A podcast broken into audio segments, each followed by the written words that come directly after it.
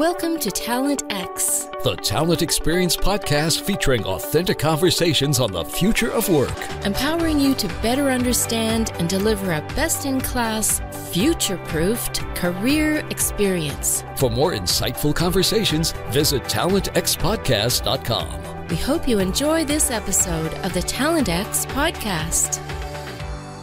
Hello, I'm John Holland, and welcome to Talent X, the Talent Experience podcast. Today's guest is an old time friend, Dr. John Sullivan. Dr. John is not only a longtime professor of business at San Francisco State University, but he's also an internationally known HR thought leader from the Silicon Valley who specializes in strategic talent management solutions. Thanks for joining us today, Dr. John. Can you take a moment and tell us a little bit about yourself and what you've been working on during the lockdown? Sure, John. Well, it's been an exciting time. Uh, change you know brings opportunities as well as problems. So I've been focusing on what I call data-driven HR, how to make us more scientific, how to make the business case for what we do, the business impact, because especially now with the downturn and layoffs, uh, having been through several of these, I know that the future is going to be bleak for any department, not just ours, if we can't show our business impact, if we can't show our ROI. And in particular, I've been working on remote innovation. Uh, with so many people working at home, innovation tends to be reduced. So the million dollar answer is can you have people innovate when they don't see each other every day? Wow, that's exciting stuff. And we're certainly going to talk about remote work here a little bit. Um, and as you know, there's a lot to talk about given all that's happening in the world. Uh, but let me start by asking this What are the big takeaways so far on how the coronavirus pandemic and the business shutdown that it caused is impacting staffing, retention, recruiting and hiring, and the future of work? What are you seeing out there? Well, I see what we call the VUCA world, which is volatile, uncertainty, complex, ambiguous. So it's a, it's a term for the world that is totally uh, unpredictable. And so you look at the big picture. Yeah, we have health issues that are crazy, but what about an economy? It's crazy. Oil prices are negative. Politics is crazy. Technology is crazy. The things we can do. So the, the big takeaway has been we need to learn not to uh, adjust just to this virus, but to other disruptions, unbelievable disruptions like oil prices. If you're in the oil industry, you know, uh, if you're in the lending business, you know, money is free. So we need to hire people that can handle disruption. Turns out there's 20% of the population that can handle it with no issues, that are just really good at adapting to change. Uh, certainly, remote interviewing is is here forever. I've been pushing it a while, but it's certainly king. And in hiring, we're going to have hiring freezes, slowdowns. So that normally means when you have outrageously high unemployment, and I'm predicting as high as 20% in some regions, the power will shift back to the candidate. The candidate experience will kind of fade. And what will occur is you, you can have multiple uh, applicants for every job, but how are you going to sell the best people? How are you going to uh, hire them remotely? Because now there's really no talent shortage. If you work at home, I can now hire the best people wherever they live. And that means that even though there might be a shortage in Auckland or in Boston, there's not a shortage around the world. So it gives you a tremendous opportunity. And then last, retention. You know, it when there's high unemployment, people don't tend to quit, but certainly machine learning people, technology people, people that are uh, highly valuable will still leave. So you have to have a personalized retention plan that targets those individuals and what they need to stay. I, I know you stay on top of what's going on in the business world and the latest trends and things that uh, companies are out there doing. Have you seen any workforce management decisions recently that have surprised you? Is there anything you thought that would happen during this crisis that we're in right now that hasn't happened? Yeah, uh, well, primarily in talent management, we we got caught with our pants down. We're assuming growth is going to continue. We're going to hire. We were not ready for a downturn, So if you if you live long enough, you know there's a term called flexible or fluid workforce. Well, you need a workforce that can change both in skills and in in size. And we just didn't do that. We got surprised. So we ended up with a lot of layoffs, more furloughs than we've ever had. Uh, Google had a hiring freeze, never happened before, and they're now changing who they hire based on the fact that they need remote workers who can innovate. So it's like 84, like 2000, like 2008. We weren't ready. We need to be ready. We need to be able to expand talent quickly in a particular area like machine learning, but we also need to shrink cost quickly through contingent workers or other methods. And we just got surprised. I don't know literally of any firm that was prepared for the downturn. Well, you hear a lot about, you know, that um, companies need to be more agile in uh, what they do. That sounds to me like what you're what you're talking about here. That companies weren't really ready to be that, and now they need to get with it pretty fast. Absolutely. Only the definition of agile is greater. So, you know, not too long ago, oil prices were $100 a barrel. Now they're minus 35. They pay.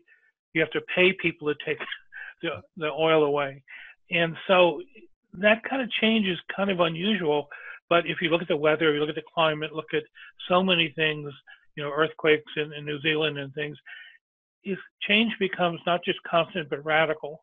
And so we need to say we need new skill sets. We need to be able to change skills rapidly. Uh, we need to do onboarding. We used to hire people, they came on board, we met them, we shook their hands, but now it has to be remote. So there are a lot of things that are changing, not just a little bit, but a huge amount. And so that's an opportunity to me. If you went in and say, this is the way I always have done it, you get no value. But if you say, I have a competitive advantage, I can do it in half the time. So speed becomes critical, adaptivity and innovation are going to be the three buzzwords. Well, I want to talk about remote onboarding here in a moment, but before we get to that, I want to um, maybe touch on a little bit. Is this crisis really a breakthrough moment for remote work? Is it the final push we need to get organizations that had been resisting it uh, for a long time and getting them to be more willing to make it a rare option for employees? What, what's your what's your view on that? Yes, the world has changed. so it's it's like you know you used to go to movie theaters and now you have Netflix streaming. Once you go that way, movie theaters are in trouble. Well, the same is true for remote work is that most people didn't like it. Managers didn't like it. Come on, old style managers, they want to look over your shoulder, see what you're doing. But in information technology, you can't look over someone's shoulder. You can't tell if they're working. When you're innovating, they might look like they're sleeping, but they might be thinking. So it's really been the managers that have been a pain in the butt. HR has not liked it because you can't watch people remotely. You have, you know, they might work, do illegal things, immoral things, not work at all. And so what I found is that remote work is here. What is not here is how to do it well, how to manage a team remotely, and most importantly, metrics. You, you just can't have people working around the world without constantly measuring their performance. Uh, so you can't trust, you have to trust and measure. And most of our performance measures or performance output measures are so weak that that's going to be an issue. You know, I've been working remotely for the better part of 10 years. And I can remember having discussions with uh, with uh, a lot of uh, managers and bosses in the past about working remotely, even like once a week, and they always push back. And yet, the funny thing is, since I've been working at home for the last ten years, I work more and harder than I ever did in an office. So I'm not quite certain what these bosses I had in the past thought. And I've seen a lot of studies that said that people who work at home, by and large, tend to work more because you never leave work. You're at because you're at home and you work at home. You can work anytime, and there's a lot of time shifting of work of when they work, when they do things.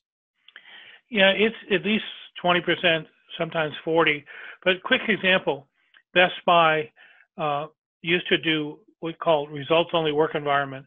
You work whenever you want, come to work, dress up, nobody cares. It's just a measure of performance. They got a 40% increase in productivity, but they eliminated the program. IBM used to sell remote work equipment. They made money off it. Now at IBM, everyone, well, before this last month, everyone was forced to come to work. And the reason was companies like Amazon, they innovate so quickly that they found that you, you, we just couldn't innovate with remote work. So that's why it's my number one issue right now. Uh, how do you get people not just to be productive, that's clear, but how do you get them to also be innovative when they people don't see each other? You know, I've also been reading a lot about um, remote onboarding. Um, can you talk a little bit about that trend and, and how those programs seem to be doing? Well, it came from Google. They've never remote onboarded anyone. There was no need for it. And then all of a sudden, all the people they have in the pipeline, which is thousands, can't be onboarded. Well, there's nothing worse than getting started the wrong way with the wrong attitude with the wrong equipment or being hired and you're really excited you know you're tiger woods you get hired to play golf and then you can't play golf. It's very frustrating. So they started this and then they began to look around. There's tons of automation but it's all crap no offense in that it's about signups. You can sign up really quick administratively. That's it turns out that's not the issue. Time to productivity. It's time to learn how to collaborate, time to work with teammates, time to build your network. So that's been the focus. How do you get people up to speed so that even though they haven't been onboarded or they don't see people, their productivity is up to minimum uh, in a, as fast a time. And Google found an approach, five simple things you can do, and it increased uh, their productivity by 25%. So that's been a major issue because literally only administrative parts of onboarding have been uh, automated. Yeah, do you know the numbers that that Google is onboarding these uh, these days? Do they are they still hiring quite a bit, or has has that slowed slowed down? There are thousands in the queue. Um, oh. So they did have a hiring freeze last month, but they're still hiring, but they're just struggling with onboarding. So you know, I wrote a book on onboarding. There's a list of things. So the manager doesn't show up the first day. What what could be worse? Here's a new job and your manager is not available. This makes you feel like you don't matter.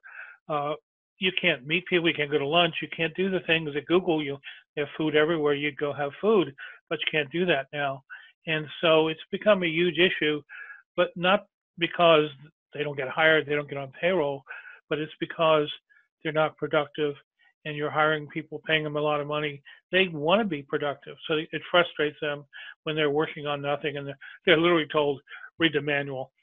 Now, I've heard that um, the companies that really do onboarding the best are the ones that start the onboarding pr- process the moment somebody accepts a job that they start talking to them they start sending them the paperwork they start I- introducing them um, have have you been hearing that? Do you do you think that is the best the best way to go? the only way to go. So I have an article on that. So it starts with the offer process. The minute the offer is accepted, you need to send them a thank you, send the, the spouse, the kids, everything to close the deal. Then it's called pre-boarding. IBM does it really well. So they found that if you involve people, so remember we had a lot of ghosting, and if you involve people by offer, now you don't have to force them, offer them training, send them a package. So we we when I used to work at Agilent, we sent new hires a package with their computer, their cell phone, business cards, everything. Before they even start, it just shocks them and say, "This company's different. They trust me. Here's thousands of dollars worth of equipment. I don't even work there yet, and they trust me." So pre-boarding has become critical uh, even before onboarding. Get them involved. Get them feel like they're part of the team. Building their network turns out one of the most important things is building their network. So giving them a profile of LinkedIn profile of all the team members, connect them on LinkedIn so that they instantly, before they start, feel connected and part of the team. John, you've advised and consulted with businesses for a long time, as long as I've known you, certainly. What one piece of advice do you have for companies and organizations that are struggling to get through these difficult times? don't look at them as difficult times, look at opportunities. If you move fast, as I said, if you innovate uh, in both your product and people management, uh, if you adapt, if you just take changes as part of life, uh, you're going to do well. And within HR, it's it's two things. is that focus on the data, database decisions. Don't assume you know what works because what worked last year won't work this year when the world is totally different. So you need to be data driven. And then the other part in tight times, you have to show your economic impact. So don't say we hired five people or retained five people. Say we returned a million dollars by retaining someone or we hired great salespeople so they sell more. You have to show the business impact. You have to quantify it, or they will cut you like they did the last several recessions. So it's already happening in recruiting. Soon will happen in retention because people aren't quitting. Uh, internal movement will become a huge issue, uh, but you'll have to do it and show the business impact. Are you surprised that companies um, who dealt with a big recession a dozen years ago um, haven't reacted better to this change, or do you think that this change was so monumental? It's such a huge thing. I mean, it's, it's certainly something that none of us have ever dealt with in like our lifetime, um, the lockdown and the virus. Do you think that it just wasn't possible to even learn a lesson that would be something you could apply this time around from what happened back in 2008 and so? Well, I don't. I disagree a little bit. I don't see any different than 2001 uh, in 9/11. Everything shut down. We laid off. People were in shock. Nobody traveled. No conferences. Things like that. So it doesn't matter though. It doesn't matter. There's no history. You have to learn. So there was Ebola. There were so many viruses, and the weather has changed. Everything has changed. So no, there's a list of companies. Uh, Boston Consulting Group did a study, and there are companies like Apple they make money when times are tough or times are great. There, there are companies that just do that because they're adaptive. So I would go to people and say, "What's your plan B?" And they look at me like I'm strange. You have to have a plan A, plan B, but now you have to have a plan C and D. So that's where we need to change. If the economy improves, we'll do this. But guess what? It won't improve in every area. So we might hire in machine learning, but we'll lay off in another in customer service. So that adaptability becomes critical speed becomes critical. So we're going to have to hire people that just move really quickly, and then innovation. You can innovate, but you have to innovate fast. You have to be the first one. So I look at it as an opportunity. I know several firms that look at it as an opportunity. Now there's going to be an abundance of talent because they can work anywhere and because they're laid off. Now you can get all the great people you need if you can put them to work and show business impacts. Well, John, this has been a great talk. I'm always amazed how quickly our podcasts go. Uh, but I have one more question to ask. Um, here at the Talent X podcast, we wholeheartedly believe everyone should have a job that they love and one that they're very passionate about. So, Dr. John, what do you love about what you do? Well, my emphasis is making uh, people management a profit center, showing them that we spent 60, 70% of our money on on employees, let's show how much revenue they can generate, how much money they can generate. So I love pushing the envelope and adopting business tools to HR in order to increase profit. So hire great people. You know, in sports or in arts, when you hire a great actor, profit of the movie goes up. Well, we need to adapt the same approach within HR. Well, that's great. Again, John, thank you very much. We appreciate you spending time with us today on the Talent X podcast. Thanks, John. Stay, stay safe. Thanks for listening to this episode of the Talent X podcast. For more talent experience and future of work conversations, visit talentxpodcast.com. Follow us on Twitter at TalentX Podcast. Or join the conversation with hashtag TalentXPodcast on Facebook, Instagram, LinkedIn, or Twitter. Talent X, the Talent Experience podcast, was brought to you by the fabulous Fuelies at Fuel 50.